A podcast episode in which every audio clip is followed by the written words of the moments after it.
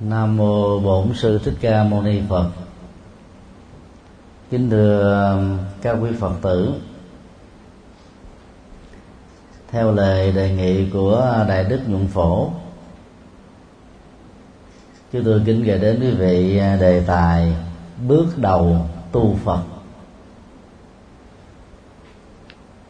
Tu Phật là thuật ngữ chỉ cho việc chấp nhận đạo Phật làm điểm tựa tâm linh, và từ đó đó chúng ta sửa đổi nhân cách sống, từ đó đó trải nghiệm an vui hạnh phúc trên cuộc đời này, đồng thời vẫy tay chào vĩnh viễn với tất cả nỗi khổ niềm đau. Bước đầu tu Phật là tấm bản đồ căn bản mà những người Phật tử khi theo đạo Phật dưới sự hướng dẫn của một bậc thầy hay một sư cô đó cần phải thực tập và ứng dụng trong đời sống thực tiễn. Để bước đầu học Phật, đối với các Phật tử vỡ lòng tại đất nước Nhật Bản này đó, thì mong các vị lưu tâm một số điều sau đây. Vấn đề một: tu tín ngưỡng. Niềm tin ở trong đạo Phật được gọi là sát đa, mà trong tiếng Việt á, chúng ta có thể dịch là niềm tin lý trí. Mượn khái niệm tín ngưỡng để nói về cái cửa ngõ đơn giản nhất mà những người tu học Phật cần phải trải qua. Nhưng đừng nên hiểu tín ngưỡng của đạo Phật giống với tín ngưỡng của các tôn giáo nhất thần, đa thần. Tôn giáo nhất thần là tôn giáo cho rằng đó, con người, vạn vật, mọi thứ trên đời này do Thượng Đế sáng lập và nắng tạo nên. Tôn giáo đa thần đó, thì cho rằng ngoài Thượng Đế là đấng sáng tạo, các chức nghiệp ngành nghề trong vũ trụ này đó đều có các thần linh trưởng quản và phụ trách. Cả hai tôn giáo đó đó đều làm cho con người đó tin vào các cái quyền uy Thượng Đế và các thần linh mà đôi lúc con người không thể chứng minh được. Khác với hai tôn giáo vừa nêu, đạo Phật dạy niềm tin lý trí để chúng ta dùng kiến thức đúng, nhận thức đúng, tin những gì mà nó thật sự có lợi ích cho mình và cho người. Tu tập về phương diện tín ngưỡng trong đạo Phật đó, trước nhất bắt đầu bằng việc chúng ta chính thức trở thành Phật tử. Thuật ngữ Phật học gọi là quy y tam bảo. Nghĩa đen của quy là quay về nương tựa. Tam bảo đó là ba viên ngọc quý.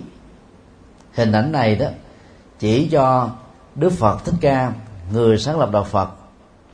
Kinh điển do Đức Phật Thích Ca thuyết giảng gồm chân lý và đạo đức, và tăng đoàn tức các vị tăng sĩ nam và tăng sĩ nữ tu học và hướng dẫn con đường tu học cho tất cả chúng ta.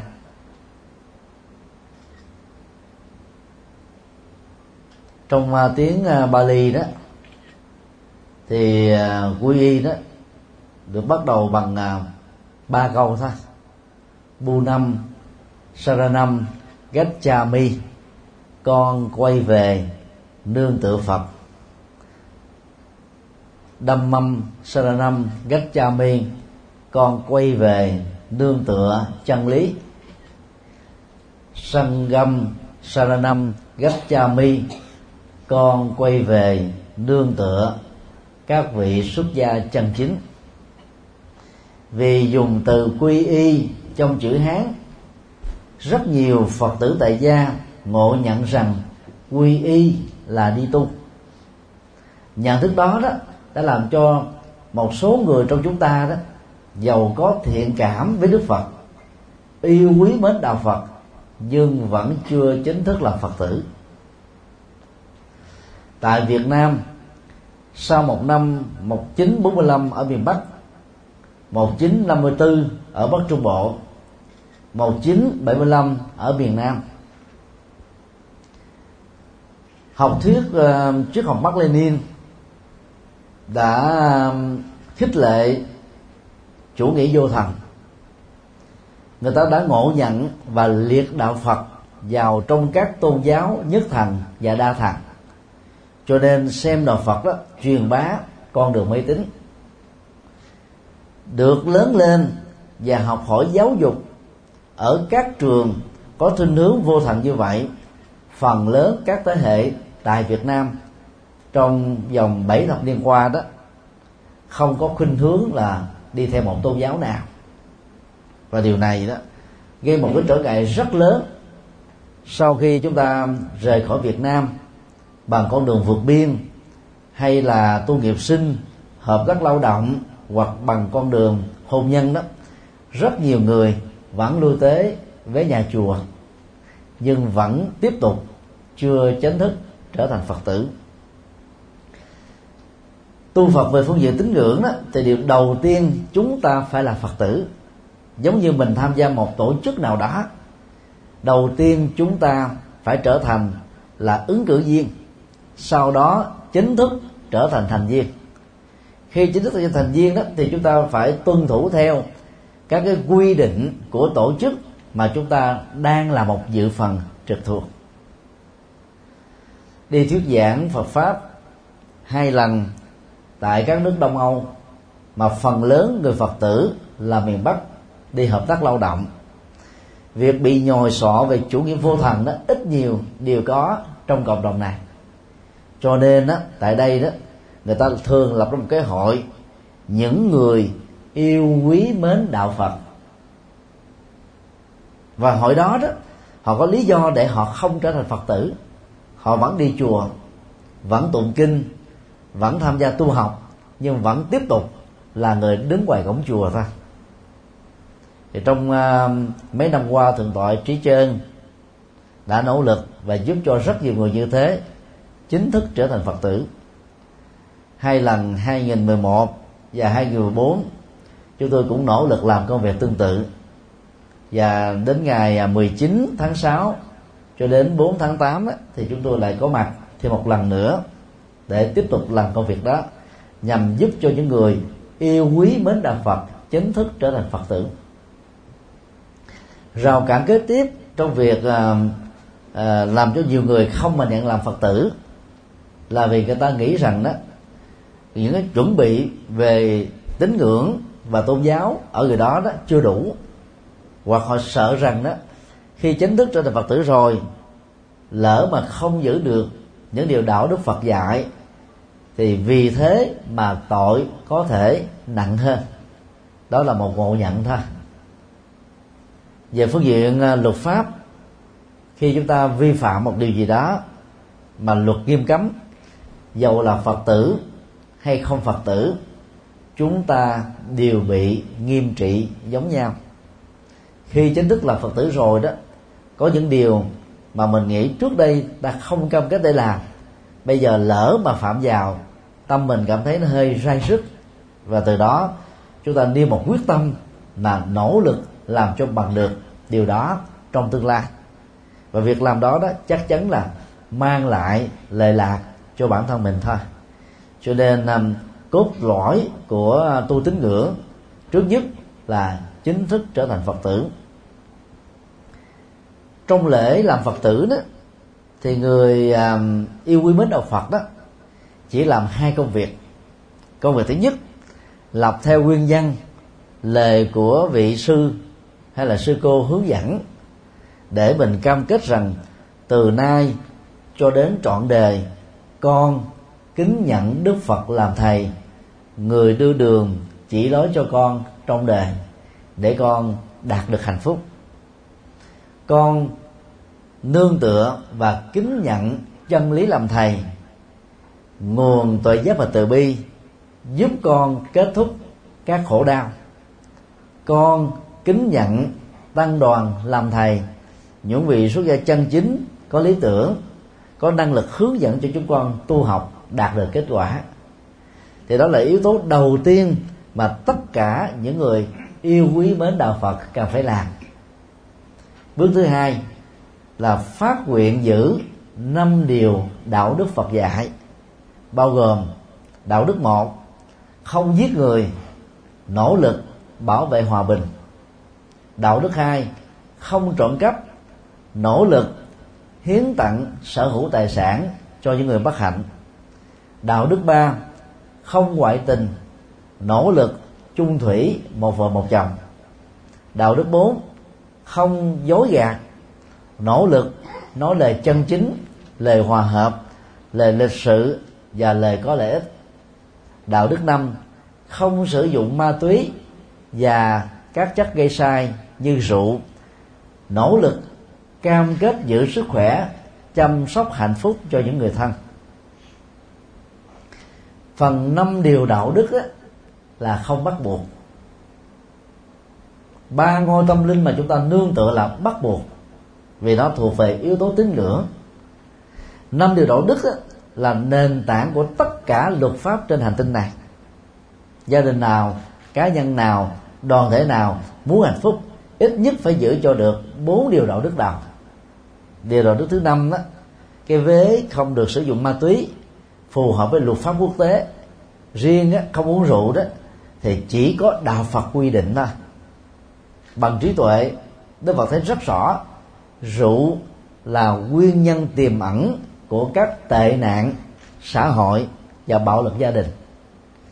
Thầy đã có mười lần thuyết giảng trong trại tù, năm lần cho hai nghìn một trăm phạm nhân ở trại giam huyện Dùng Trôm, tỉnh Bến Tre, năm lần cho năm nghìn năm trăm phạm nhân trại tại trại giam Sơn Phú bốn, thành phố Thái Nguyên, cách Hà Nội một trăm hai mươi cây số.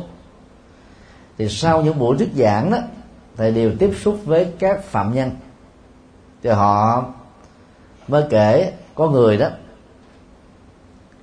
suốt cuộc đời là một người rất lương thiện, nhưng mà chỉ vì đó thiếu nợ, con có chủ nợ đòi, mắng giết, chửi bới, đánh đập, đang khi tuổi của cậu ấy đó chỉ bằng cháu nội cháu ngoại của mình thôi. Lúc đó lúc đó vừa uống rượu cho nên người thiếu nợ đã không kìm lòng được, chỉ phản kháng lại để tự bảo vệ mình, nhưng mà không kiềm chế được, nên là đã lấy dao đâm chết cậu thanh niên đó, cuối cùng phải ở tù trung thân. Đây là một trong những minh chứng cho thấy là có nhiều người bình thường rất tốt, nhưng mà mất kiểm soát một chút xíu do rượu chi phối thôi, có thể giết người. Số khác đó hiếp dâm, số khác đó bạo lực gia đình, số khác đó rượu vào đó lời ra, và nhiều cái tệ đoan khác. Cho nên Đức Phật thấy rất rõ các nguyên nhân tiềm ẩn đó, nên Ngài mới khuyên các đệ tử của Ngài muốn sống hạnh phúc đó, thì hãy xa lánh những thứ này đi. Do đó đó, năm điều đạo đức, điều nào giữ được ta cam kết làm, điều nào chưa giữ được ta cam kết sẽ thực hiện. Lỡ mà không làm được, không vì thế mà tội nặng hơn. Người nào không giữ được, thiệt thòi đứng về phía của họ thôi. Như vậy là khi mà mình chính thức làm Phật tử đâu có gì khó. Đó là những quy định rất là đơn giản. Đang khi ở các tôn giáo khác đó, tín đồ của họ buộc phải thề thốt không được phản bội Chúa. Nếu lỡ phản bội thì họ sẽ phải cam cái thân phận bị trừng phạt, bị chết, bị tai nạn thế này thế kia. Còn đạo Phật đó, đến lúc nào mà các vị cảm thấy không còn duyên với Đức Phật nữa, muốn vẫy tay chào với Ngài, chỉ cần tuyên bố là hôm nay ngày mấy tháng mấy lúc bấy giờ con không còn duyên với Ngài nữa, con xin không làm Phật tử nữa, thì quý vị cũng chẳng có tội gì hết, chỉ mất mất cái quyền lệ thôi. Thay vì mình làm đệ tử Phật, mình học hỏi được những cái kỹ năng để giải quyết khổ đau, được hạnh phúc, bây giờ mình từ chối nó, phớt lờ nó, không dùng đến nó là mình bị thiệt thòi thôi. Như vậy trên thực tế tu tín ngưỡng, làm đệ tử Phật đó, là một vấn đề rất đơn giản. Do đó, đó tại chùa Giác Ngộ ít khi dùng cái từ lễ quy y tam bảo bằng chữ Hán vốn người Việt Nam hiện đại không hiểu, dễ ngộ nhận. Chúng tôi thường ghi là lễ làm Phật tử, giống như công dân ở Hoa Kỳ, Canada, Úc à, sau một vài năm định cư đủ tiêu chuẩn để nhập quốc tịch thì ngay cái ngày nhập quốc tịch đó, phải tuyên thệ à, như là một công dân, phải giữ tôn trọng luật pháp vân vân. Thì cái, cái lễ làm Phật tử chỉ là một sự tuyên thệ thôi, để cho chúng ta thấy rất rõ là kể từ ngày hôm nay trở đi đó mình đã làm Phật tử rồi. Cho nên từ lời ăn, tiếng nói, lối sống, cách giao tế, sự ứng xử đó, chúng ta phải trở nên tiến bộ hơn của mình ngày hôm qua. Và điều đó, đó là hoàn toàn có lợi cho chúng ta thôi.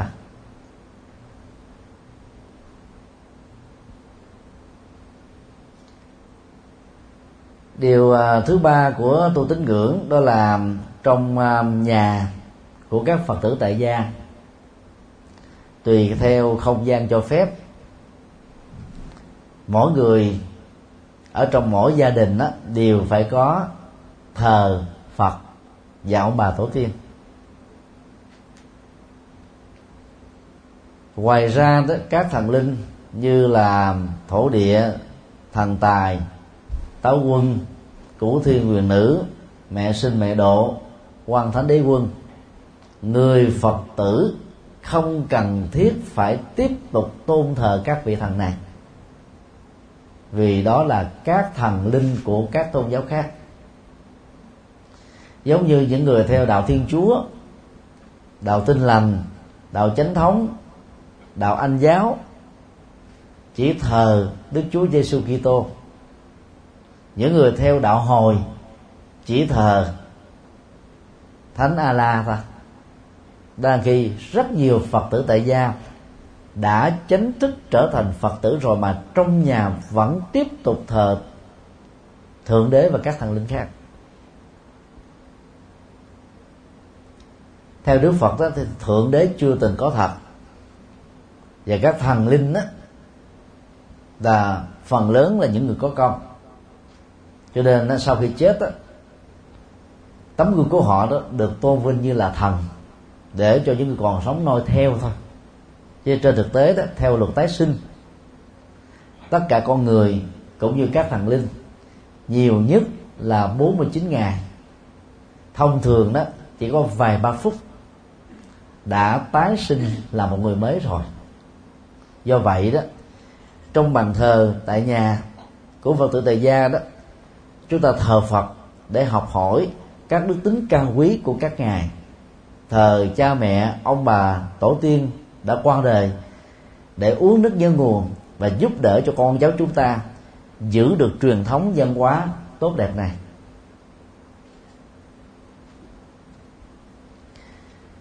Mỗi một đức Phật thông qua đức hiệu của các ngài là một tấm gương chói sáng về những đức hạnh cao quý.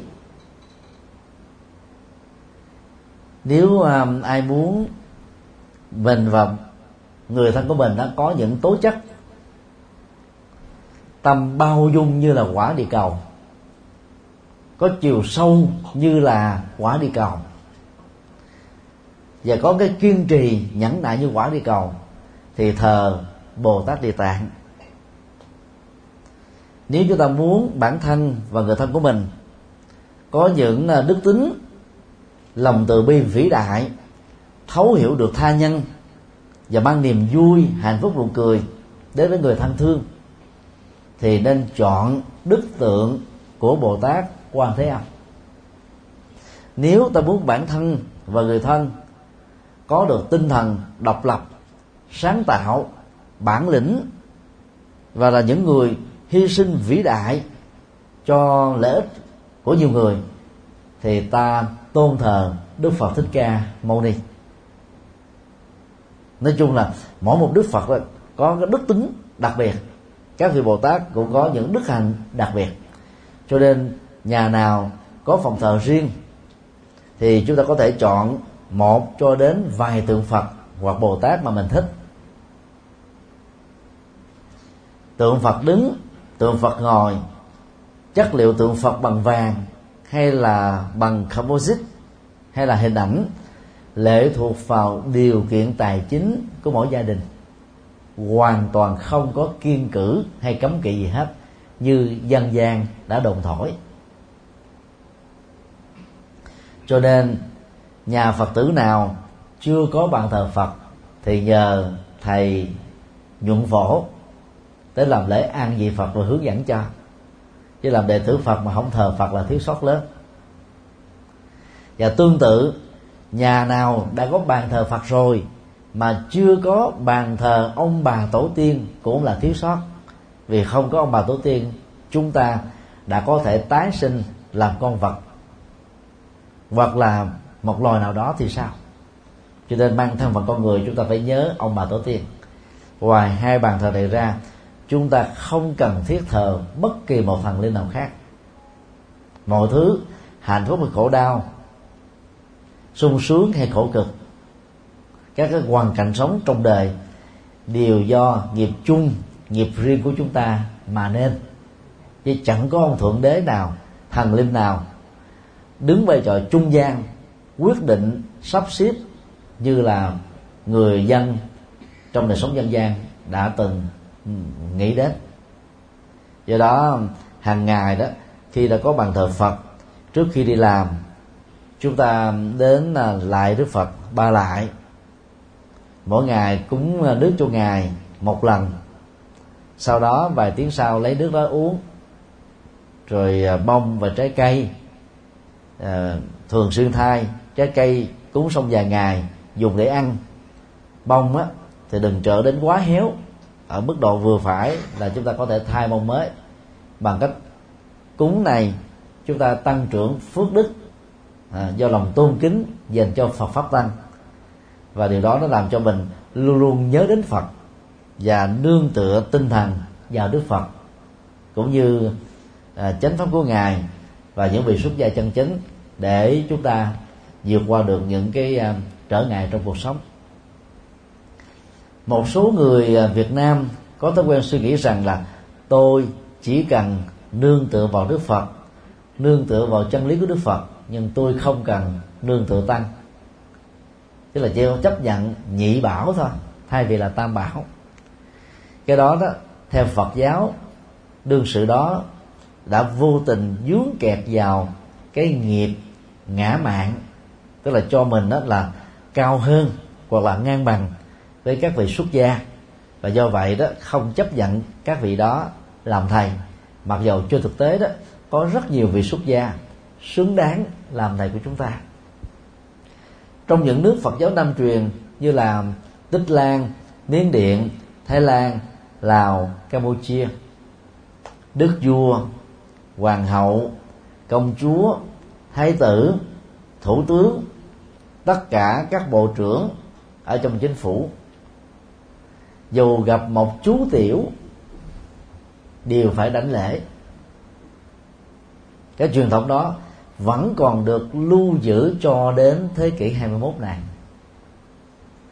Ở các nước theo Đạo Phật Đại Thừa đó thì cái truyền thống tôn kính tăng đoàn đó là còn thua xa những nước theo Phật giáo Nam truyền. Trong các nước vừa nêu, Miến Điện là nước đặc biệt nhất.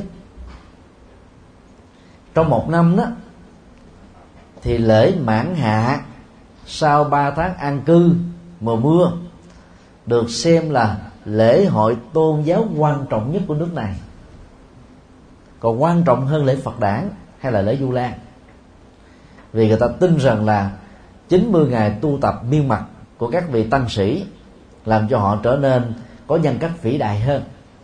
Cho nên là các Phật tử ngày đó là quốc lễ, mọi việc làm đều ngưng hết và họ đến chùa để chúc mừng cho các vị tăng sĩ, đảnh lễ của các vị tăng sĩ, rồi mong lắng nghe được những hướng dẫn Phật pháp của các vị tăng sĩ. Đó là một truyền thống rất là cao quý. Đang khi đó đó, tại Việt Nam, những người theo giáo phái Phật giáo Hòa Hảo đấy thì không chấp nhận tăng đoàn, họ chỉ chấp chấp nhận pháp thôi, còn tăng đoàn thì họ không nương tựa. Nhiều người giàu không theo hệ phái uh, Phật giáo Hòa Hảo nhưng cũng không chấp nhận một số vị tăng sĩ. Có thể trong quá khứ họ đã từng nhìn thấy hoặc nghe biết những cái nhân cách sống không phù hợp của một vài tu sĩ ở một vài ngôi chùa. Do chủ nghĩa hoàn thiện và cái kỳ vọng cao đã làm cho họ bị thương tổn niềm tin tôn giáo, khủng hoảng niềm tin tôn giáo. Từ đó đó không thể nào tin tưởng tất cả các vị tu sĩ chân chánh khác. Và điều đó nó gây trở ngại cho con đường gọi là nương tựa Phật pháp bằng tín ngưỡng. Trong kinh Pháp Hoa, xin lỗi, trong kinh Hoa Nghiêm đó, Đức Phật có dạy câu như thế này: tính vi đạo nguyên công đức mẫu. Dịch nôm na là niềm tin lý trí là nguồn để đi vào đạo và cũng là mẹ phát sinh ra các công đức. Bởi vì khi chúng ta có niềm tin chân chính rồi đó, thì cái con đường mà chúng ta đi theo sau đó đó, nó sẽ dẫn chúng ta đến những cái kết quả như trong đời. Còn niềm tin mê tín sẽ làm cho mình đi lòng vòng. Phần lớn tín đồ các tôn giáo khác là đi theo mê tín, và một thiểu số trong số đó là đi theo cuồng tín nữa. Cho nên đó, nó giống như là một cái dĩa, trên đó có đựng mật, các con kiến bò lên trên đó. Từ điểm xuất phát, chúng đã đi hết một vòng, trở lại điểm xuất phát là đi cái vòng thứ hai, và cứ như vậy trải qua nhiều năm tháng, chúng lại tiếp tục đi trên một vòng tròn và trở về lại nơi để xuất phát. Sự lẳng quẩn vừa nêu là hệ quả của những niềm tin mê tín. Còn người tu học Phật đó thì không mê tín. Chúng ta tin có cơ sở khoa học, chúng ta dùng lý trí để tin những điều mà việc nương tựa vào nó đó chỉ mang lại kết quả lợi lạc hạnh phúc cho chúng ta thôi. Và niềm tin này đó không nương tựa vào là một thiệt thòi lớn. Ở trong đạo Phật đó, người tu học Phật đó được hướng dẫn tin thứ nhất là tất cả mọi thứ trên đời đều có nguyên nhân, và nguyên nhân nào đã được gieo dưới tác động của duyên đều dẫn đến các kết quả. Nếu không trổ ở đời này thì trổ ở đời sau. Tin nhân quả là tin vào giá trị của các hành vi đạo đức, giá trị của những việc đạo, việc làm thiện mà chúng ta đóng góp cho cuộc đời và con người.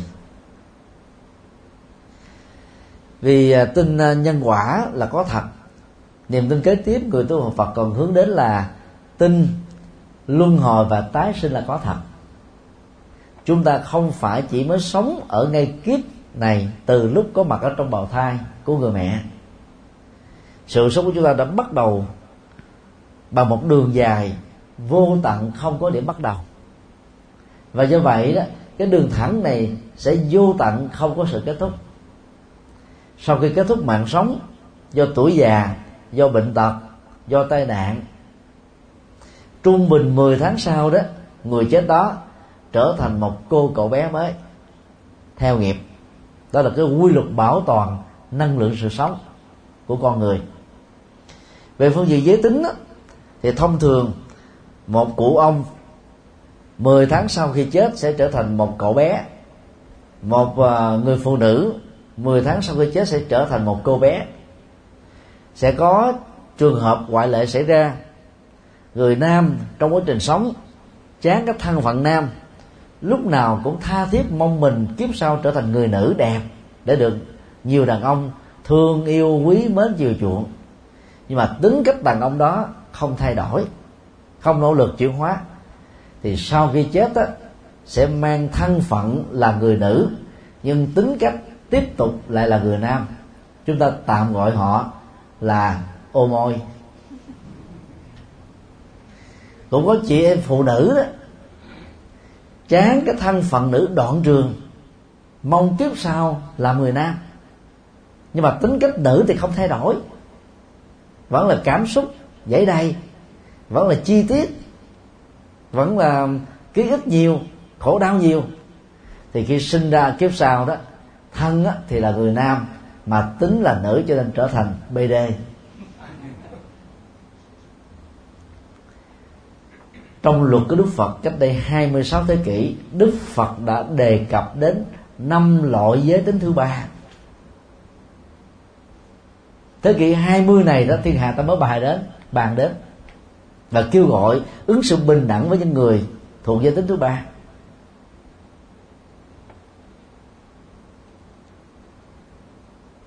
Do đó tin nhân quả giúp cho chúng ta tin có kiếp sau. Khi tin có kiếp sau đó thì những hành động của chúng ta ở kiếp này, dầu có khôn khéo qua mặt được luật pháp, chúng ta không thể nào qua mặt được luật nhân quả. Nhận thức đó rất tích cực ở chỗ đó là chúng ta sẽ tự thượng tôn luật pháp và góp phần tạo ra một cái thế giới công bằng xã hội và đi đến chủ nghĩa pháp quyền. Những nước tiên tiến hiện nay, trong đó có Nhật, là đang dựa trên nền tảng của chủ nghĩa pháp quyền. Nhận thức về nhân quả và nhận thức về kiếp sau sẽ giúp cho chúng ta sống đúng với chủ nghĩa pháp quyền đó.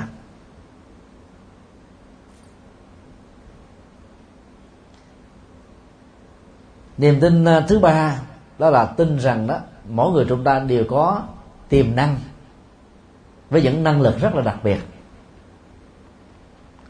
Thay vì chán thân phận mình, mặc cảm tự ti, thì người tu học Phật đó phải tin rằng là trên đời này có những bậc anh tài, có những bậc quân tử, có những người làm được những việc khó làm.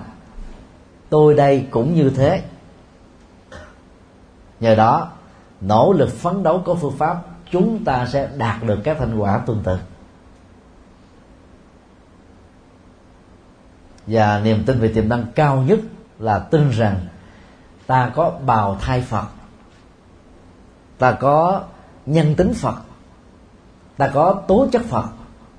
Năm phần trăm sẽ đó phấn đấu mười phần trăm, hai mươi phần trăm, ba mươi phần trăm, cho đến lúc nào đó mình đạt được một trăm phần trăm thì mình chính là Phật.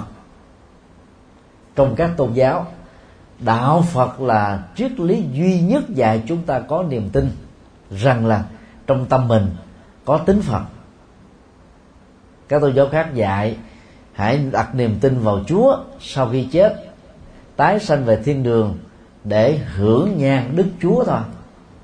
Hưởng nhan Đức Chúa nghĩa là thấy được Chúa, nhìn được Chúa hết, vẫn tiếp tục làm tôi mọi của Chúa thôi. Còn đạo Phật dạy giống như giáo dục vậy đó. Một học sinh giỏi sẽ trở thành giáo viên về sau, một sinh viên giỏi sẽ trở thành giáo sư về sau. Cái tiềm năng đó nó diễn ra trong vòng mười mấy năm thôi, nếu chúng ta học có phương pháp. Thì đó là niềm tin rất cao quý. Và bằng niềm tin này đó, những người Việt Nam đừng nên mặc cảm dân tộc Việt Nam là nhược tiểu. Nước Việt Nam không nhỏ so với nhiều nước trên thế giới. Dân số Việt Nam trên chín mươi triệu, chỉ thua Nhật một vài triệu thôi, bằng mười mấy nước ở châu Âu gộp lại. Chắc xám Việt Nam không thấp, vì những kỳ thi Olympic thế giới, Việt Nam đoạt huy chương vàng, bạc, đồng còn nhiều hơn Mỹ và những nước châu Âu. Như vậy, cái kho tàng tiềm năng tri thức của người Việt Nam không tệ, như chúng ta đã mặc cảm đâu. Và niềm tin này sẽ giúp cho chúng ta đầu tư để khai thác cái nguồn chất xám, đừng để cho chất xám nó chảy máu và xuất khẩu ra nước ngoài. Nhật Hoàng sau Thế chiến thứ hai đã khích lệ và ủng hộ cho khoảng tám trăm các học giả về mọi lĩnh vực đi du học ở Mỹ và nhiều nước trên thế giới. Hai thập niên sau, họ quay trở về phụng sự và giúp cho đất nước Nhật Bản trở thành một trong những siêu cường quốc, và thậm chí có nhiều lĩnh vực vượt trội còn hơn Hoa Kỳ. Đó là nhờ tin vào học thuyết tiềm năng mà đạo Phật đã dạy. Bởi vì trong văn hóa Nhật, yếu tố Phật, chất Phật đó, nó ảnh hưởng và thấm nhuần, giống như chúng ta cần đến không khí để thở, áo quần để mặc, thực phẩm để ăn vậy, không tách rời được. Có thể là nhiều người dân Nhật đó không biết để lý giải rằng là mình đang sống trên nền văn hóa của Phật giáo, nhưng mà trên thực tế cái ứng xử của họ là vậy.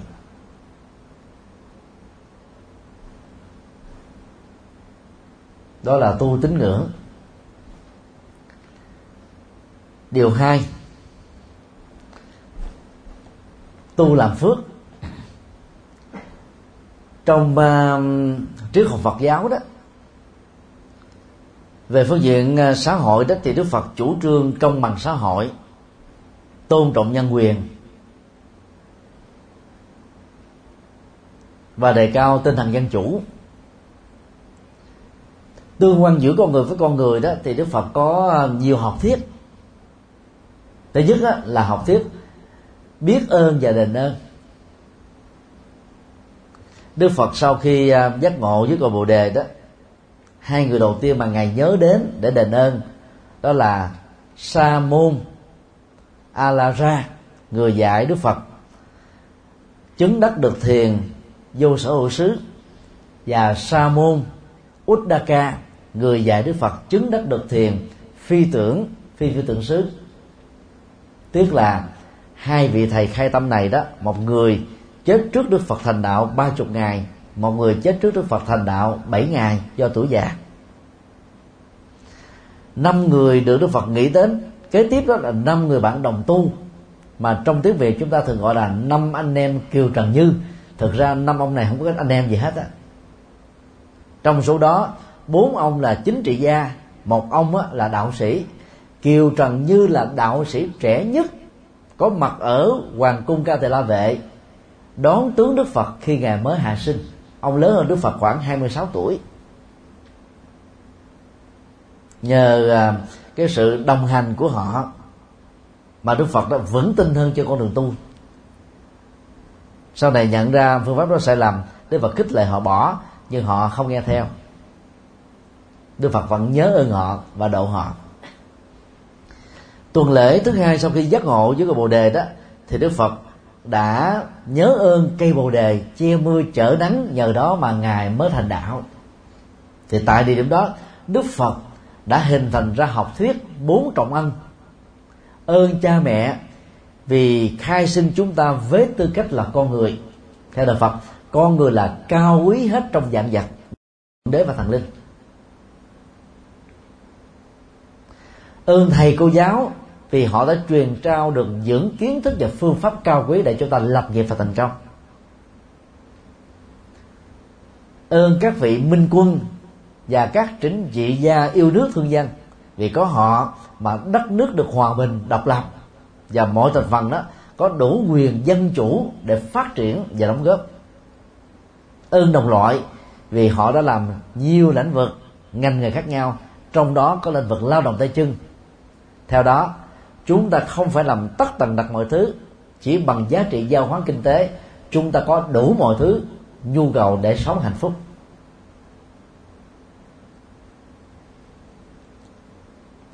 Dựa vào tinh thần này đó là những người Phật tử chúng ta thấy, những người theo Thiên Chúa giáo, Tin Lành giáo, Chánh Thống giáo, Anh giáo, trước khi ăn cơm làm dấu thập giá cảm ơn Chúa vì Chúa đã ban thực phẩm cho. Thực tế đó, nông dân cày cấy tạo ra thực phẩm, chúng ta dùng tiền và giá trị giao hoán tương đương để mua chúng về ăn. Có ông Chúa nào làm đâu. Sự sống của chúng ta là do chinh tinh cha trứng mẹ tạo nên.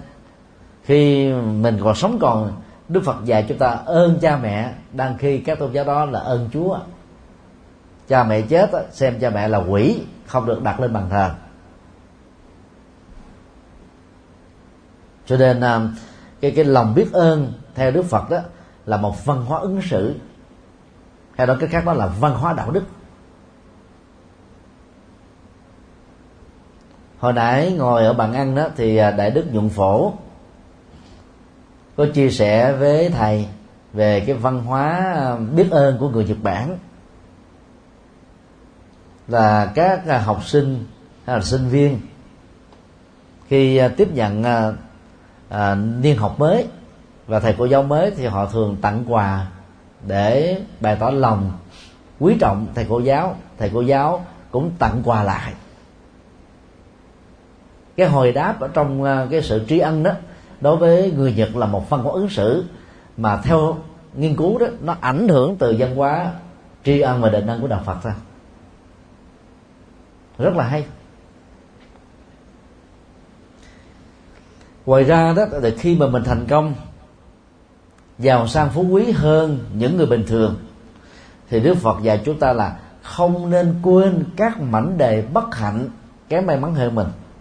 Cho nên đó, trong đạo lý Bồ Tát gồm có sáu đức tính cao quý. Đức tính đầu tiên là bố thí, tiếng Bali và Sanskrit gọi là Dana. Nghĩa đen của nó là chúng ta dâng tặng cái quyền sở hữu hợp pháp của chúng ta về các động sản, bất động sản, bao gồm tịnh tài, cho những người kém may mắn hơn mình. Và khi làm việc đó, đó chúng ta làm bằng một thái độ hoan hỷ trước khi làm, hoan hỷ đang khi làm và hoan hỷ sau khi làm. Để vượt qua cái cái thái độ chấp vào cái việc làm tốt đó, thì Đức Phật tiếp tục dạy không nên xem mình là người ban ơn, không nên xem người tiếp nhận tặng phẩm phải nhớ ơn và đền ơn, và không cường điệu quá và quan trọng quá cái tặng phẩm mà chúng ta hiến tặng cho người khác. Đó là cách mà chúng ta nối kết tình thương giữa con người với con người, và bằng cái tình thương đó đó chúng ta đã gieo trồng một phước báo cho chính mình. Đây là một nhận thức rất là quan trọng. Làm phước cho người khác, làm các thiện sự cho cuộc đời, làm các Phật sự do các thầy trụ trì kêu gọi, trên thực tế về nhân quả chúng ta đang gieo phước cho bản thân thôi. Nếu ai cũng đều nhận thức được điều đó đó, thì trong gia đình sẽ không còn cái cảnh anh chị em sanh nặng khi lo hiếu kính cho cha mẹ ruột.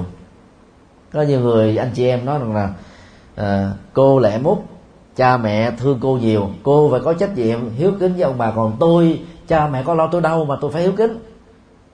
Từ nhỏ tôi lam lũ, khi tôi cần cái gì đó cha mẹ không cho. Bây giờ ai hưởng được cái đức của cha mẹ thì hãy lo cho cha mẹ đi, còn tôi không làm.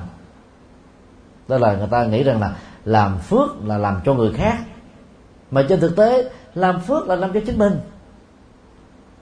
Mỗi khi chúng ta gieo một hành động phước đó, đạo Phật sánh ví nó giống như mình mở một cái tài khoản, một cái account, một cái chương mục trong ngân hàng vô hình. Những tài sản bao gồm động sản, bất động sản đó, khi vô thường đến đó, nó có thể mất đi vĩnh viễn, hoặc khi chúng ta chết đó, không có cái nào có thể đồng hành với chúng ta. Đang khi lúc còn sống và sáng suốt làm các việc thiện đó, thì cái tài khoản công đức này đó, nó trở thành là bóng theo hình, âm vang không tách rời khỏi tiếng. Mặc dù khi mình làm một việc thiện đó, tiền mình bỏ ra nè, công sức mình bỏ ra nè, chắc chắn mình bỏ ra nè, mình tưởng như là mất, nhưng là chúng ta đang gieo trồng để cho nó được tốt hơn thôi.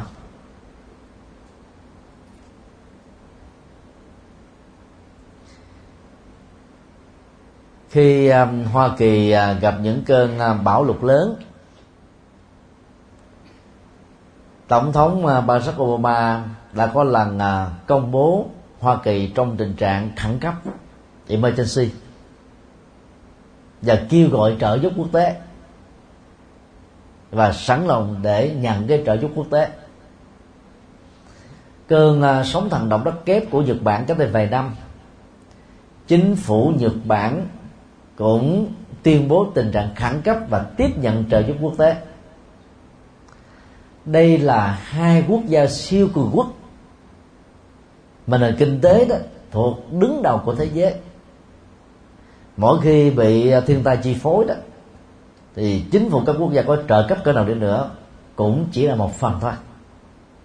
Cho nên à, mời gọi cộng đồng quốc tế giao một bàn tay tình thương và nhân ái đến đó, là để cho người ta quan tâm đến nỗi đau của đồng loại nhiều hơn. Và thông qua đó đó, cái gắn bó ngoại giao giữa các quốc gia đó, nó trở nên là tốt đẹp hơn theo tinh thần hòa bình.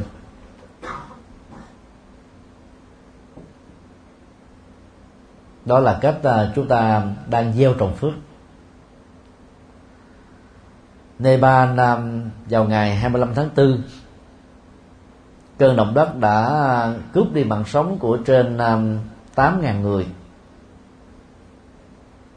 Trong đó có rất nhiều các công trình là di sản văn hóa Phật giáo thế giới và di sản văn hóa Phật giáo cấp quốc gia được UNESCO thừa nhận đã bị đe dọa. Nhiều ngôi chùa Phật giáo tại Kathmandu đó đã bị đổ nát, đang khi tượng Phật ở trong đó vẫn còn bình yên. Trợ giúp quốc tế đó trong tình huống này đó là rất cần thiết, nhưng mà trên thực tế đó nó giống như chúng ta quăng các giọt nước vào trong sa mạc ấy, từng giọt bốc khói. Nghĩa là các hành động thiện của chúng ta cho các hoạt động nhân đạo đối với các nạn nhân của thiên tai đó là không đáng kể, không thấm bén vào đâu. Cộng đồng Phật giáo Việt Nam trên toàn cầu đó, cho đến thời điểm hiện nay đó, theo chúng tôi được biết, chỉ mới có chưa đầy năm đoàn đến Kathmandu để làm công việc hỗ trợ cho nạn nhân động đất. Khắp thế giới đó thì người ta đều hướng đến và nỗ lực làm những việc cần làm.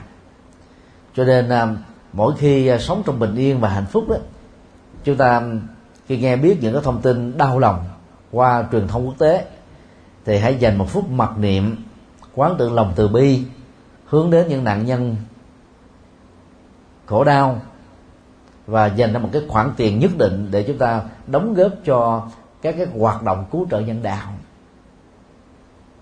Việc đó không khó lắm. Cái khó khăn lớn nhất của chúng ta là gì? Là mình không thấy được cái sự nối kết giữa nỗi khổ niềm đau của những người khác huyết thống với cái nỗi khổ niềm đau của bản thân mình và những người thân thôi.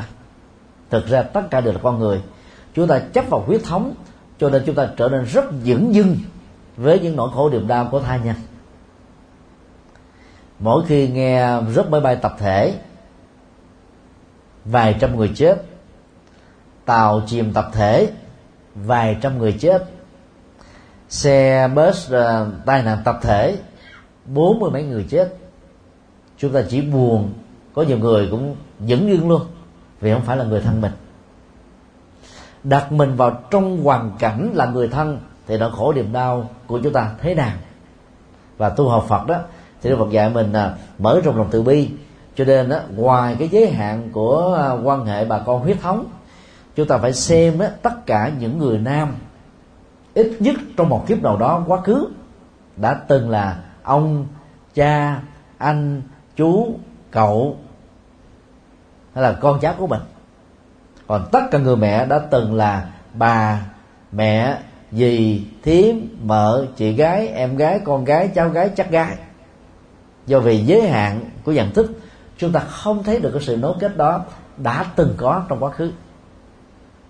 Trong bài kinh Báo Trọng Ăn của Cha Mẹ đó, khi nhìn thấy đống xương khô ở trên vệ đường, Đức Phật đã cung kính đảnh lễ.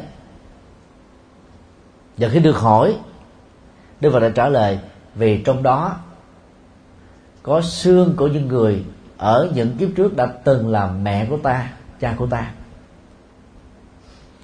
Nhận thức này đó sẽ giúp cho chúng ta dễ dàng trải rộng được cái tình thương khi mà mình chứng kiến hoặc nghe biết những nỗi khổ niềm đau mà người khác giàu đã nỗ lực vượt qua nhưng đành phải tức là thúc thủ chấp nhận một cái số phận đã gắn kết với họ.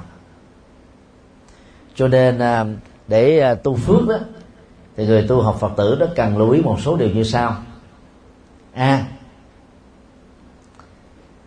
tiết kiệm và không phải chi xài những thứ mà trên thực tế chúng ta chưa có những nhu cầu khẩn cấp.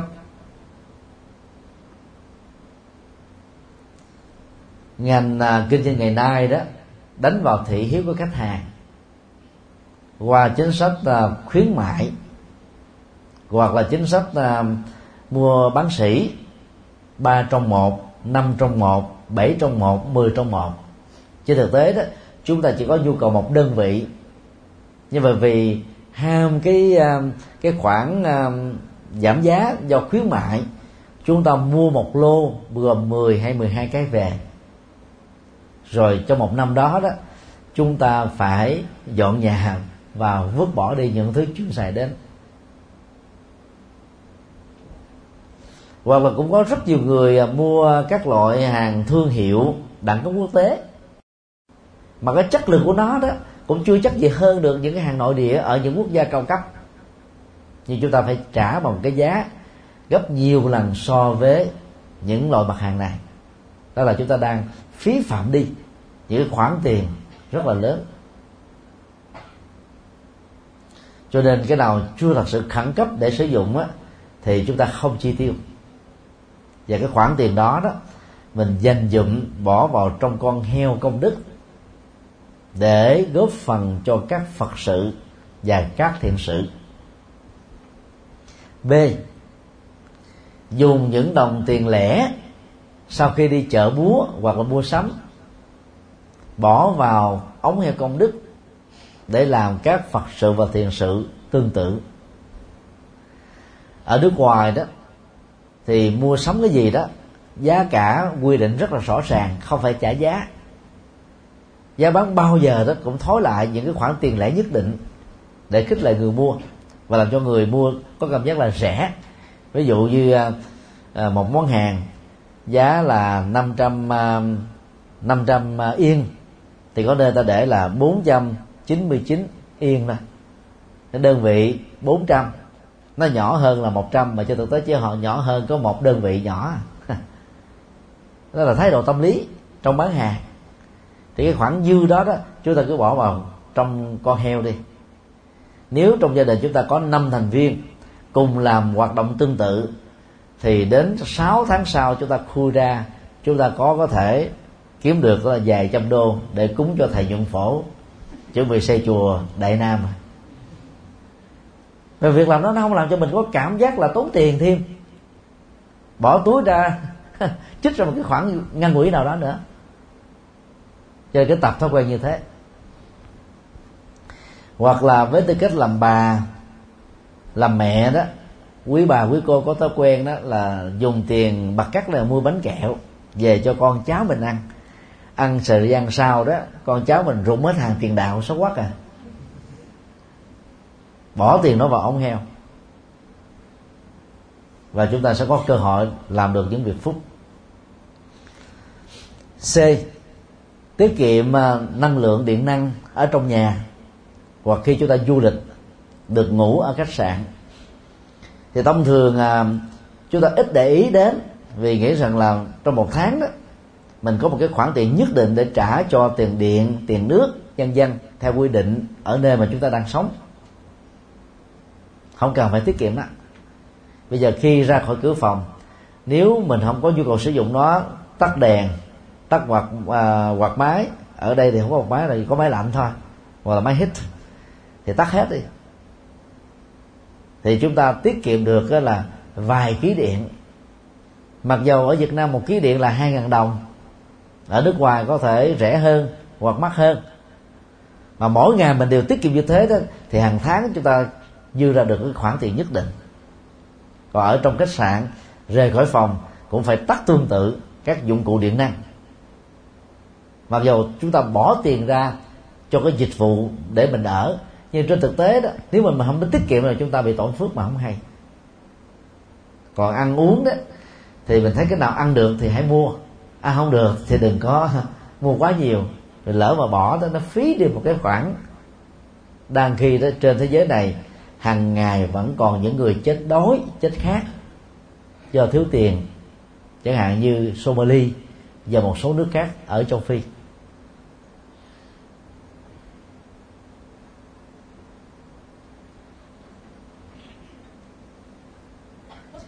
Trong uh, kinh điển Bali đó, Đức Phật có lần uh, đề nghị chúng ta phân chia cái cái doanh thu của mình á làm bốn phần. Lệ tức hàng tháng đó chia làm bốn phần. Hai mươi phần trăm đó dành cho phần chi tiêu thường nhật, hai mươi lăm phần trăm đó là tiết kiệm để phòng hậu hoạn và làm giàu, hai mươi lăm phần trăm hiếu kính cha mẹ và hai mươi lăm phần trăm làm phước. Vì thời xưa thì chưa có đóng thuế, bây giờ mình đóng thuế cho nhà nước là mình tức làm phước. Ngoài làm phước cho đóng thuế, chúng ta cũng nên trích thêm một cái khoản lệ tức nhất định khác để làm phước. Cái việc đó nó tốt dữ lắm. Ngoài ra thì chúng ta có thể làm những cái phước liên hệ đến uh, tri thức, kiến thức, trí tuệ. Cái đó được gọi là bố thí pháp. Thì uh, hiện nay tại Việt Nam đó là có những hoạt động như là in kinh tặng biếu, in đĩa các bài giảng tặng biếu, in sách nói Phật pháp để tặng biếu. Mỗi một đĩa sách nói và kinh nói đó, nó chỉ có cái khoản đầu tư ba ngàn rưỡi đồng thôi. Nếu chúng ta làm là khoảng hai ngàn đĩa trở xuống, còn làm từ ba ngàn đĩa trở lên đó, nó chỉ còn lại ba ngàn đồng một đĩa. Tiền đó chẳng là bao á, mà nếu mình phát ra cho rất nhiều người, trong số chỉ cần mười phần trăm nghe những bài kinh, nghe những sách nói của Phật giáo, tâm đắc và thay đổi được cuộc đời của họ, thì cái khoản đầu tư đó được xem là có lãi rất là lớn à. Rồi lúc chúng ta không để ý đến những chuyện này, những hành động nhỏ mang lại kết quả lớn. Cho nên đừng đánh mất cơ hội hiến tặng các cái băng đĩa Phật pháp cho những người hữu duyên. Thì hội ấn tống đạo Phật ngày nay của thầy đó, thì vào những mùa tụ trường đó, đem đĩa đến các trường trung học và đại học để phát, chọn những cái chủ đề phù hợp với giới trẻ để phát ở trường. Rồi đến những cái chợ đó thì chọn những chủ đề phù hợp với giới trung niên và chị em phụ nữ, vì chợ là nơi mà các thành phần này có khá nhiều. Với một kỳ vọng duy nhất đó là trong số đó chỉ cần mười phần trăm cảm nhận được Phật pháp thôi, cuộc đời của họ bớt khổ và người thân của họ bớt khổ rồi. Còn kinh và sách Phật đó, thì đòi hỏi đến cái trình độ tri thức để đọc. Chúng ta cũng cần phải ấn tống để cho những người hữu duyên đó có thể đọc sâu sắc hơn.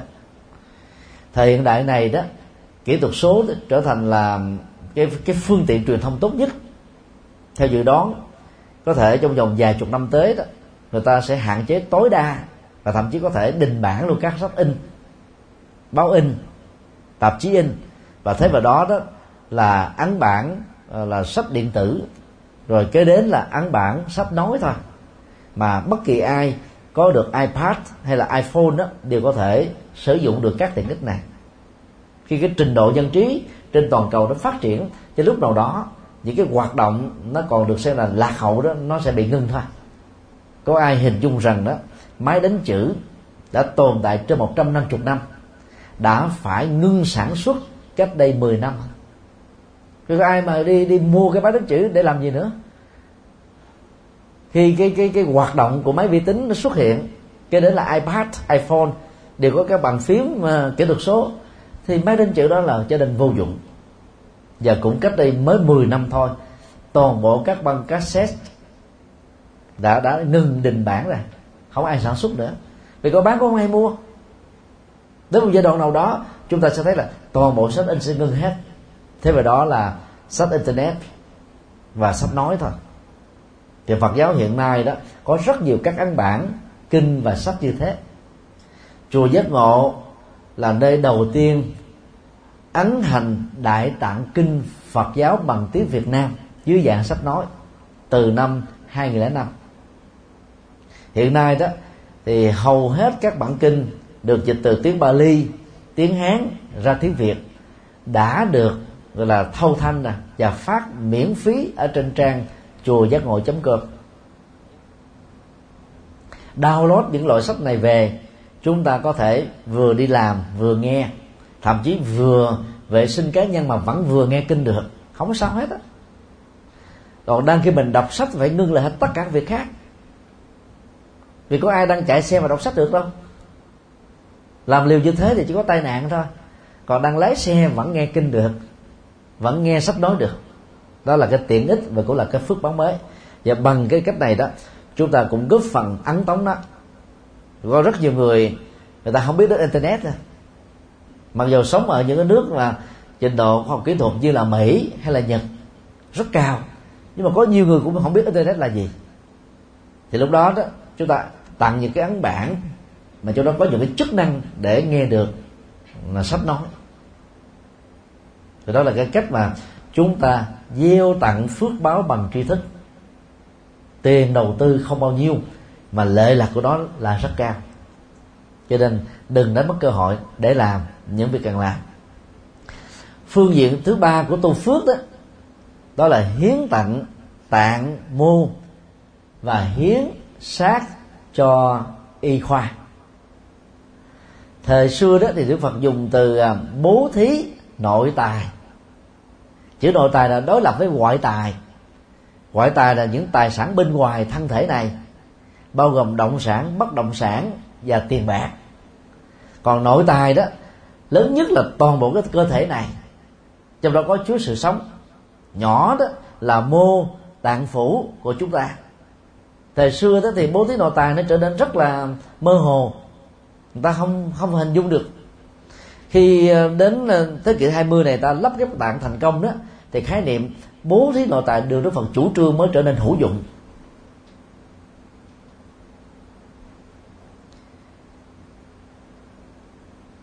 Hiến tặng uh, mô tạng và thi thể cho y khoa đó, thì khi uh, khi uh, chúng ta bị vô thường, cái chết diễn ra trong khoảng thời gian nhất định đó, thì lục phủ ngũ tạng còn khỏe mạnh này có cơ hội giúp cho những người có nhu cầu được tái sanh lần thứ hai ngay trong kiếp sống hiện tại này, chứ không phải là chờ sau khi chết. Đó là cái phước ở hiện tại mà từ thế kỷ thứ mười chín trở về trước có mơ người ta cũng không thể nghĩ tưởng đến được. Cho nên thời này đó có rất nhiều cách để làm phước. Chùa Giác Ngộ à, vừa vận động thành công một trăm bảy mươi bảy người hiến xác cho y học tập thể, nhân à, à, kỷ niệm ba mươi năm xuất gia của thầy hồi năm ngoái. Và cứ bốn tháng một lần á, thì tổ chức à, hiến máu cho y học, trung bình là khoảng hai trăm người tham dự mỗi kỳ. Và cái chỉ tiêu đặt ra trong tương lai là ngày làm thế nào để cho nó, nó cái số lượng nó gia tăng thêm. Đó là cái cách để à, giúp cho các Phật tử hữu duyên đó có cơ hội để làm phúc khi mình còn sống.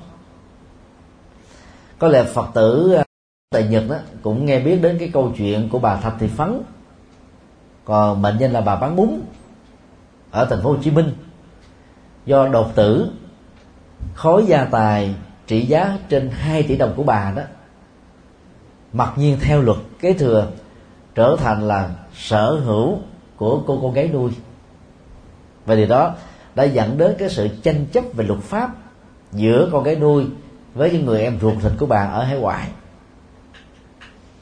Trưng những câu chuyện này ra đó, thầy chỉ muốn nói một điều thôi: không ai có thể tiên liệu được lúc nào, ngày nào, tháng nào, năm nào mình chết. Và cái chết đó có thể xảy ra với chúng ta bất cứ lúc nào. Cho nên đó, nếu sở hữu một cái khoản tiền hợp pháp mà không làm các việc nghĩa, việc thiện đó, lỡ vô thường đến đó, chúng ta không còn cơ hội đó nữa. Đa khi không có người chết nào có thể kéo theo được bất kỳ một sở hữu nào. Thậm chí theo Phật giáo, người tiếc của sau khi qua đời đó sẽ gây trở ngại cho tiến trình tái sinh. Cho nên thực tập lòng từ bi và xem người khác cũng như là chính mình. Cho nên chúng ta sẽ tận dụng là một cách trong khả năng phạm vi có thể được để trao tặng những sự hợp pháp của chúng ta cho các mảnh đời bất hạnh hơn. Mỗi năm đó trung bình thầy hướng dẫn hai đoàn hành hương từ sáu mươi cho đến một trăm năm mươi Phật tử sang Ấn Độ và Nepal để chiêm bái Phật tích. Thì trung bình là có một cho đến ba chỗ làm từ thiện, hoặc là ở làng Sujata cạnh Bồ Đề Đậu Tràng, hoặc ở Lâm Tì Ni nơi Đức Phật đản sinh, hoặc ở Kushinagar nơi Đức Phật của Đức Bàn, hoặc bao gồm cả hai, hoặc bao gồm cả ba. Đoàn kết cơ hội làm từ thiện cho những người nghèo. Ấn Độ hiện nay có khoảng sáu trăm triệu người sống dưới mức là, là nghèo và cùng đinh, sống cái cảnh màn trời chiếu đất, nghèo rất mồng tơi đúng nghĩa. Do vì bị phân biệt giai cấp, người ta đã bị bỏ rơi. Và thầy thường khuyên các Phật tử đó là dành thời gian và dành tiền bạc để làm từ thiện tại Ấn Độ đó, sẽ thấy rằng là mình có phước báo nhiều hơn. Rồi lúc đó sống ở phương Tây, trong đó có Nhật Bản á, mười hai con giáp tuổi nào cũng tụi con trâu, ai cũng làm quằn quật suốt ngày, nhưng dù sao chúng ta có được nhà định cư nè, có được xe hơi để chạy nè, có được dư một tháng vài trăm đô nè để giúp cho người thân ở Việt Nam. Còn có rất nhiều người, trong đó có người Việt Nam, người Ấn Độ, Pakistan, Bangladesh và thế giới của châu Phi, nỗ lực làm mà con không có tiền. Cho nên làm từ thiện cho những người nghèo đó, chúng ta sẽ bớt than vãn về thân phận của mình, nhìn xuống đó, đôi lúc mình thua những người triệu phú tỷ phú, xin lỗi, nhìn lên đó thua triệu phú tỷ phú, nhìn xuống đó, mình còn hơn mấy tỷ người trên hành tinh, thì có gì đâu mà than nữa. Và thấy mình có phước rồi, chúng ta không cho phép mình đó là phí phước, phải biết kiệm phước và biết tu phước, phát triển phước. Vì cái nguồn phước này nó, nó giống như cái quặng mỏ, xài không đúng cách đến lúc nào nó hết. Còn làm phước tiếp tục á, là làm cho văn mỏ nó được gia tăng thôi. Thế nên tu học Phật đó phải nhớ phát triển tâm từ bi, bố thí, cúng dường, làm các Phật sự và các thiện sự.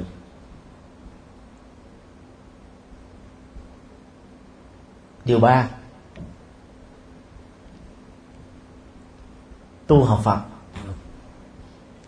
Khi đầu đó chúng ta tu về tín ngưỡng, bước kế tiếp là chúng ta tu phước, tức là tu cho xã hội ngày càng được thanh bình và tốt đẹp.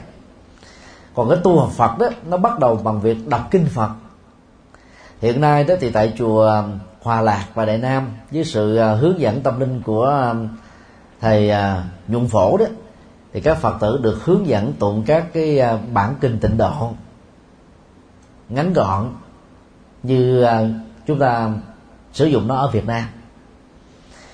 Là người Phật tử đó thì tại nhà chúng ta phải có một nghi thức tụng niệm. Và rất tiếc hiện nay đó, cộng đồng Phật giáo Việt Nam trên toàn cầu thiếu sót về vấn đề này rất lớn.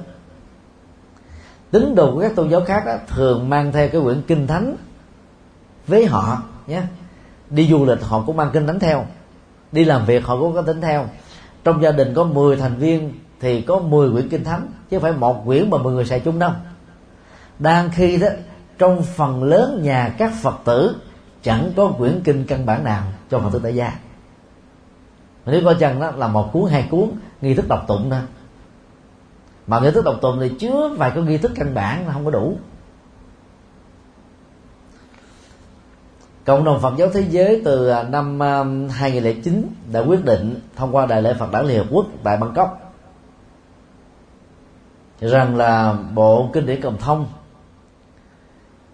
phù hợp cho ba trường phái Đại Thừa, Nguyên Thủy và Kim Cang Thừa sẽ được ấn hành trễ nhất vào năm hai nghìn mười bảy và dự kiến là năm hai nghìn mười sáu. Chúng tôi may mắn là thành viên của ban biên tập hội đồng này cho mảng kinh điển Đại Thừa. Sau khi tuyển chọn các đoạn kinh văn Đại Thừa thể hiện các khuynh hướng triết học của Đức Phật từ thấp đến cao, Hòa thượng Tề Sĩ đã phát tâm dịch lại từ bản nguyên tác Sanskrit hoặc là Tây Tạng tương đương. Và do vậy trong hội đồng này đó là có được hai người Việt Nam, đó là Hòa thượng Tề Sĩ và chúng tôi. Thì quyển kinh này đó, trong buổi Phật đản hai nghìn mười lăm vừa qua tại Bangkok đó, đã được thông qua trên đại thể rồi. Chỉ cần biên tập lại thêm một số điểm nữa là năm hai nghìn mười sáu có thể có ấn bản đầu tiên bằng tiếng Anh. Sau đó, đó cộng đồng Phật giáo Thái Lan đó sẽ phát tâm ấn tống trên toàn nước Thái Lan, và một số nơi có cộng đồng Phật giáo Thái Lan sinh sống và làm việc, nhất là trong tất cả các khách sạn, thì cái ấn bản này sẽ được có. Và tại Việt Nam thì chúng tôi tình nguyện sẽ là người phiên dịch cái ấn bản đó ra tiếng Việt. Khi ấn bản này được thành công đó, chúng tôi tin rằng là các Phật tự gia khi sở hữu được quyển kinh và xem nó như là cái quyển kinh thánh đó, thì khi đi đâu chúng ta cũng nhớ mang theo, vì quyển kinh này nó chỉ khoảng chừng bảy trăm trang thôi. In bằng sách mỏng thì nó chỉ khoảng là bốn xăng ti mét, nặng trung bình là nửa ký, không phải là nhiều lắm.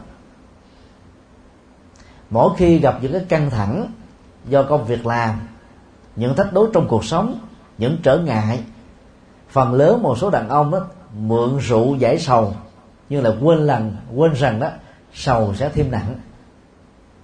Tại vì cái cái gốc rễ của khổ đau vẫn còn nguyên. Uống rượu vào đó ức chế thần kinh, làm chúng ta mệt mỏi và quên đi hết tất cả mọi thứ. Và lúc đó đó, người nhậu rượu có cảm giác rằng là tôi không còn khổ đau nữa. Thực ra khổ đau vẫn còn nguyên mà họ không muốn nhìn thấy thôi. Điều này cũng giống như một con rùa đó, khi có những con vật lớn hơn tấn công, phản ứng của con rùa là rút đầu và tứ chi vào trong cái mai rùa. Và bằng tư thế này, nó có cảm giác rằng nó đang được trấn an. Nhưng nếu như nó đút đầu ra và thò bốn cái chân ra, thì nó lại tiếp tục bị các con vật lớn hơn tấn công.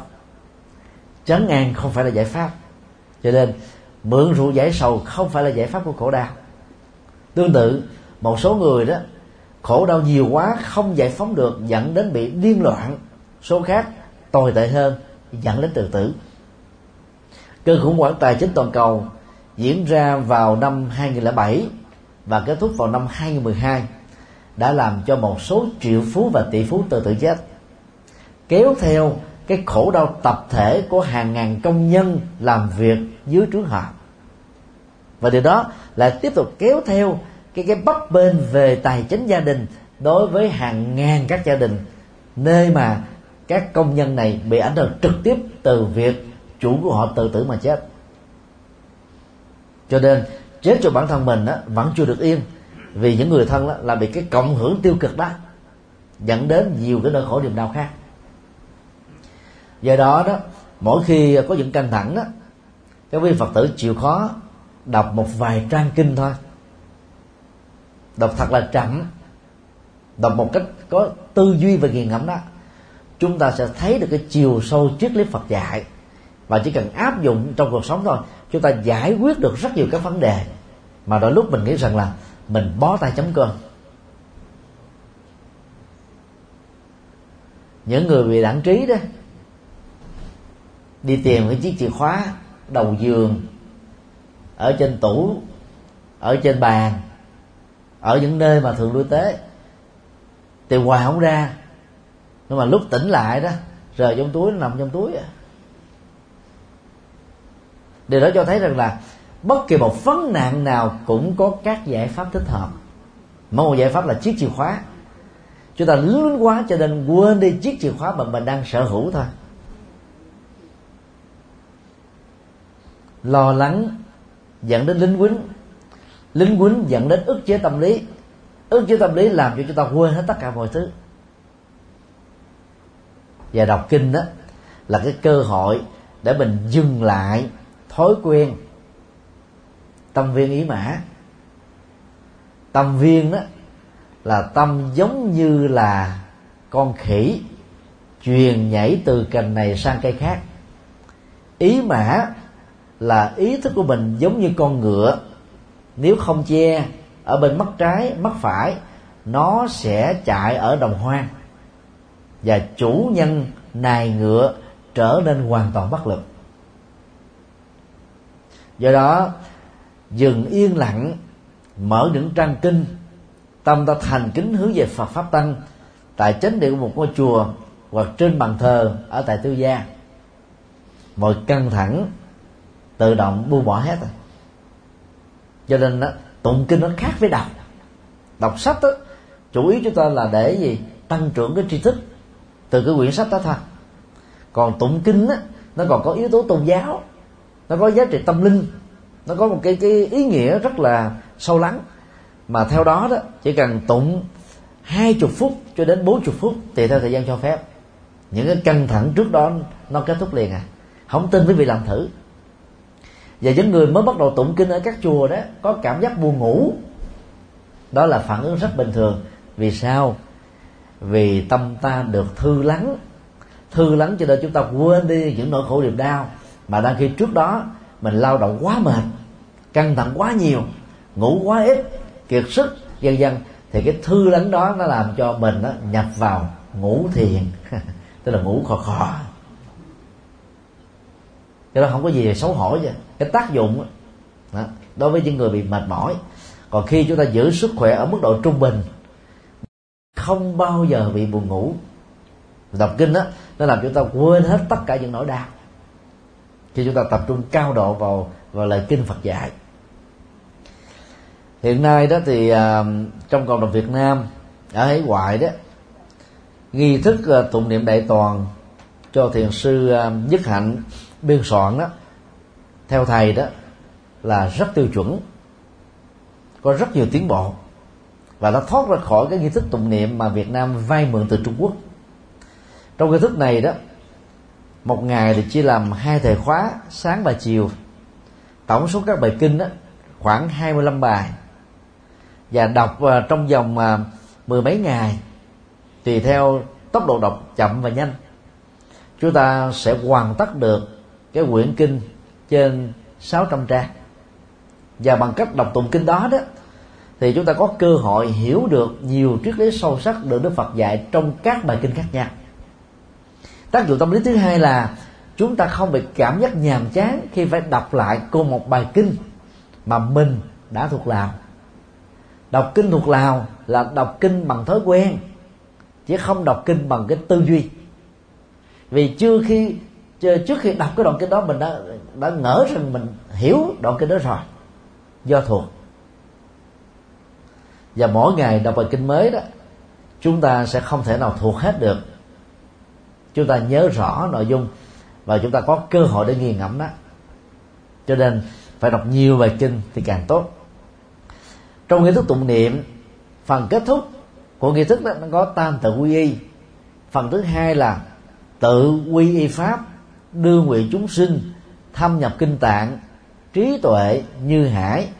Nghĩa đông ra là con nương tựa chân lý, cầu tất cả chúng sinh thâm nhập được kho kinh, có được trí tuệ như biển. Giờ trên thực tế đó, phần lớn chúng ta lười đọc kinh, hoặc là chúng ta chỉ đọc một vài bài kinh do các pháp môn truyền bá, thì làm sao có cơ hội thâm nhập kinh tạng trí tuệ như hải được. Như vậy cái nguyện vọng và việc chúng ta làm đôi lúc mâu thuẫn nhau mà mình không để ý. Hiện nay thì có một trường phái Tịnh Độ Tông do Đài Loan truyền bá rất cực đoan, khi chủ xuống rằng đó, suốt một đời tu chỉ đọc kinh Vô Lượng Thọ, đọc hoài kinh Vô Lượng Thọ là là là tạp tụng, chỉ niệm danh hiệu Đức Phật A Di Đà, ngoài ra niệm danh hiệu Phật nào khác là tạp niệm, chỉ tu Tịnh Độ Tông, ngoài ra là tạp tu. Lời hù dọa đó đã làm cho rất nhiều người đã miên mặt vào kinh A Di Đà, kinh Vô Lượng Thọ, ngoài ra bỏ các cơ hội đọc các bài kinh khác. Đó là một thiếu sót lớn. Điều này nó cũng giống như là suốt cả một kiếp người chúng ta chỉ ăn một món thôi. Ngày mới qua ở tại uh, Tokyo, Hòa thượng uh, Yoshimaru Daiichi cố vấn hội Phật tử Việt Nam tại Tokyo mới uh, đãi thầy tò thầy trò chúng tôi đã ăn udon. Mà ăn bữa đầu tiên là mình thấy ngán rồi, vì không quen. Mấy ngày hôm sau mời ăn nữa đâu dám ăn. Giả sử cái món udon mình hấp dẫn đi, mà ngày nào cũng ăn cái món đó thì có nước là trốn Nhật Bản chứ không dám ở nữa. Hôm qua hôm nay xuống uh, chùa Hòa Lạc ăn các món nửa Nhật có đồ chua chua, nửa Việt Nam có đồ quen quen, cảm thấy ngon. Cho nên sao mà mời qua nữa mới qua. Nói tiếu như thế để chúng ta thấy là dầu cao lương mỹ vị, chất bổ đầy trong đó đi nữa, nếu suốt một kiếp người chỉ ăn có món đó, theo dự đoán của chúng tôi, nhiều nhất là một tuần lễ chúng ta ngán đến cằn cổ rồi. Tương tự, không có bài kinh nào trị bá bệnh chúng sinh. Vì nếu như thế đó, Đức Phật đã chẳng phải nhọc công thuyết giảng gần ba chục ngàn bài kinh làm gì cho mệt. Nếu chỉ có Phật A Di Đà là giải quyết hết tất cả các vấn nạn của con người, thì Đức Phật đã chẳng phải giới thiệu đến dạng Phật, Phật quá khứ, Phật hiện tại, Phật vị lai. Phải nhớ điều đó. Do đó chúng ta phải chịu khó đọc kinh, và đọc kinh đó là cái cơ hội để phát triển trí tuệ do nghe và tụng. Cái đó thuật ngữ Phật học gọi là văn tuệ, trí tuệ do học rộng hiểu nhiều Phật pháp. Các Phật tử tại gia của Việt Nam còn chểnh bằng vấn đề này, nên phát triển thêm. Loại trí tuệ thứ hai đó là trí tuệ do chúng ta nghiền ngẫm lên Phật dạy. Đọc chỉ cầu phúc, đọc vì lý do tín ngưỡng, chúng ta không thể phát sinh trí tuệ do nghiền ngẫm được. Cho nên đoạn nào, câu nào, thuật ngữ nào mà chưa hiểu, đến hỏi thầy trụ trì của mình hay là sư phụ của mình, chứ đừng có đón mù đón mò. Hiện nay thì trên uh, internet đó, chúng ta có rất nhiều các từ điển Phật học. Từ điển Phật Quang gồm có tám tập, tám ngàn trang. Từ điển uh, Huệ Quang gồm mười tập, mười ngàn trang. Từ điển Phật học uh, Anh Việt, Việt Anh và nhiều loại từ điển khác. Chỉ cần lên Google đánh từ điển Phật học là nó xuất hiện vài chục loại khác nhau.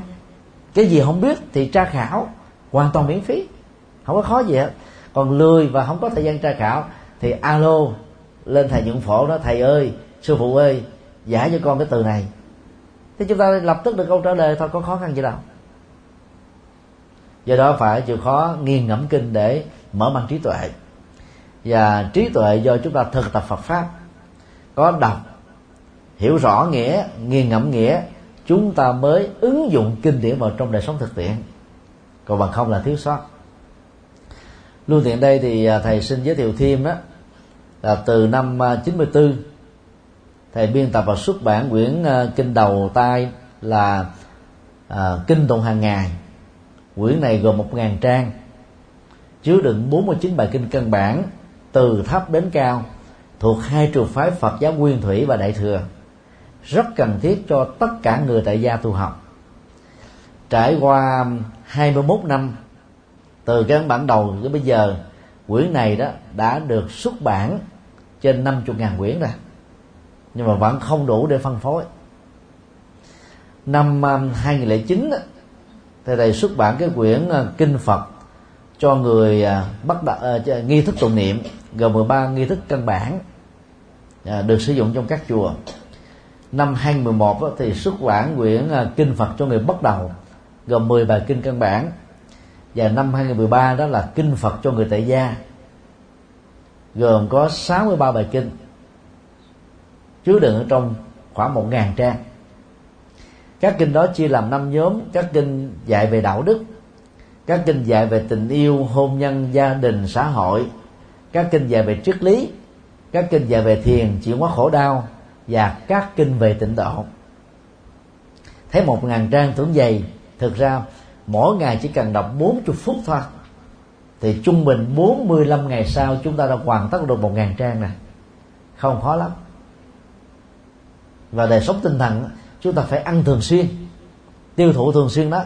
Cũng giống như mỗi ngày mình có ba cữ ăn để nuôi cơ thể, một cữ tắm để làm sạch cơ thể, thay quần áo một lần để tự tin và làm cho mình cảm thấy là mình đẹp trai đẹp gái hơn.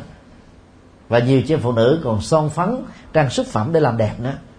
Đang khi đó chúng ta đó dành thời gian quá ít và dành cái cái cái cái đầu tư quá ít cho đời sống tinh thần của chúng ta.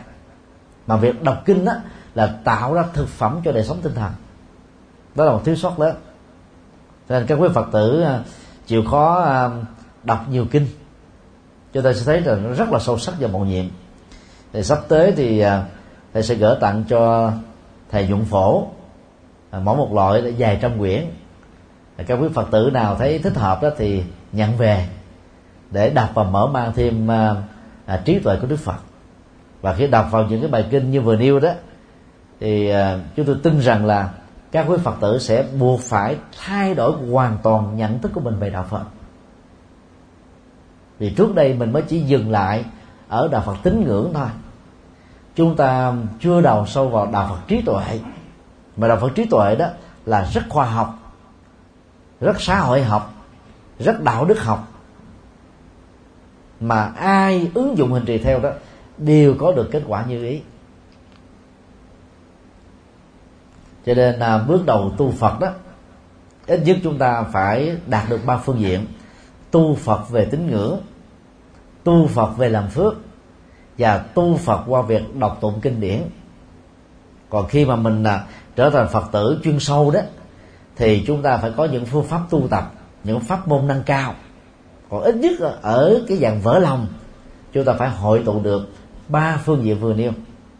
Bây giờ chúng ta thử làm một cái cái đánh giá đi. Nếu ai mới đạt được một phần ba là chúng ta còn nợ Phật đó, là hai phần ba ráng làm.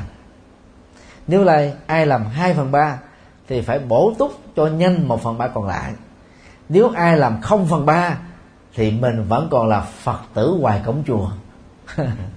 Đó là những người một năm đi chùa được hai ba lần thôi, vài ba lần thôi, và khi vào chùa đó chỉ biết thắp hương, lạy Phật, vái Phật, cầu nguyện, ra về.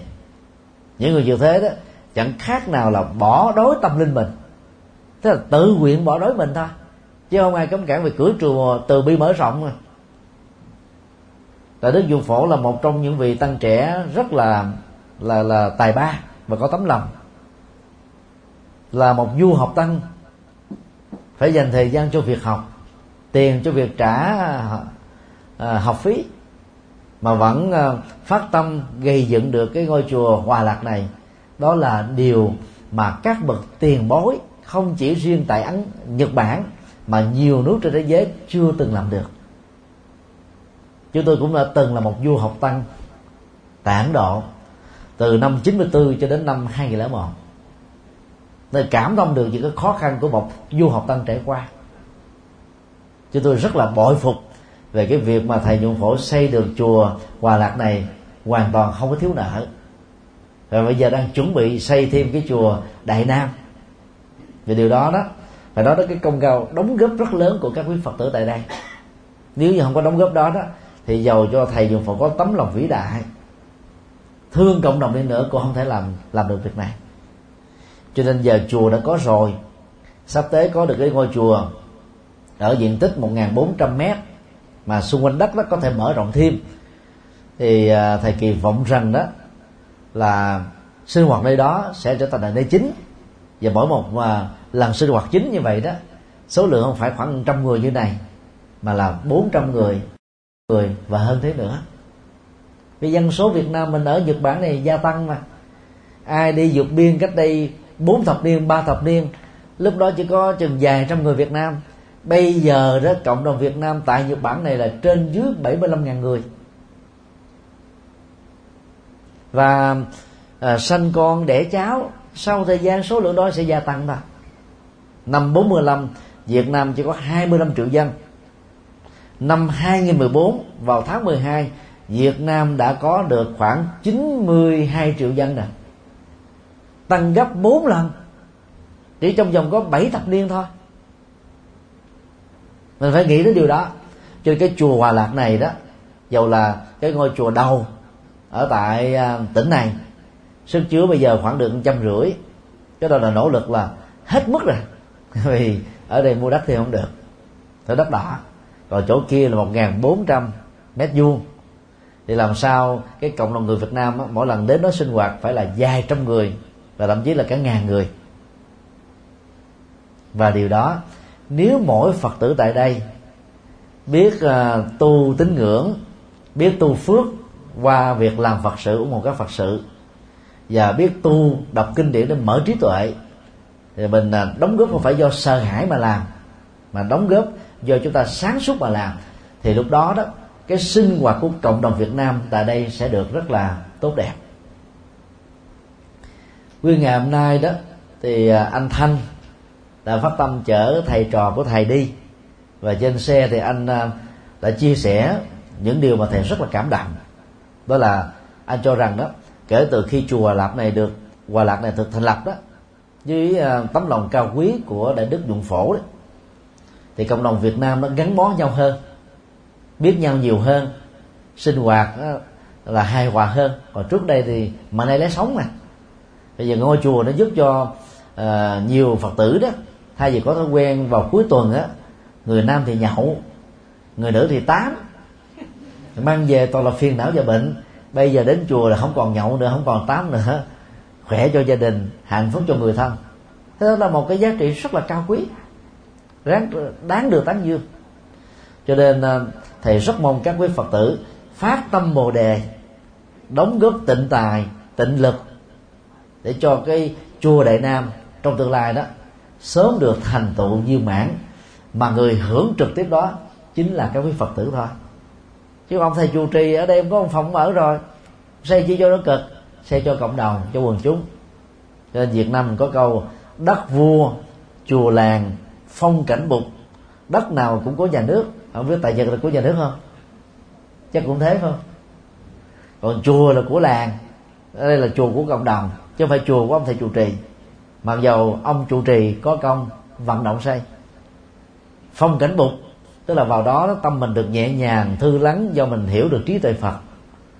Chứ vào chùa không có phong cảnh ma, không có phong cảnh chợ, không có phong cảnh du lịch, mà có phong cảnh bục, tức là giá trị tâm linh rất là thực tiễn. Do đó việc đóng góp của quý bà con tại tỉnh này cho ngôi chùa Đại Nam sắp tới đó sẽ trở thành là một sự kiện lịch sử của cộng đồng Việt Nam tại đây nói riêng và tại Nhật Bản nói chung. Kính chúc an lành.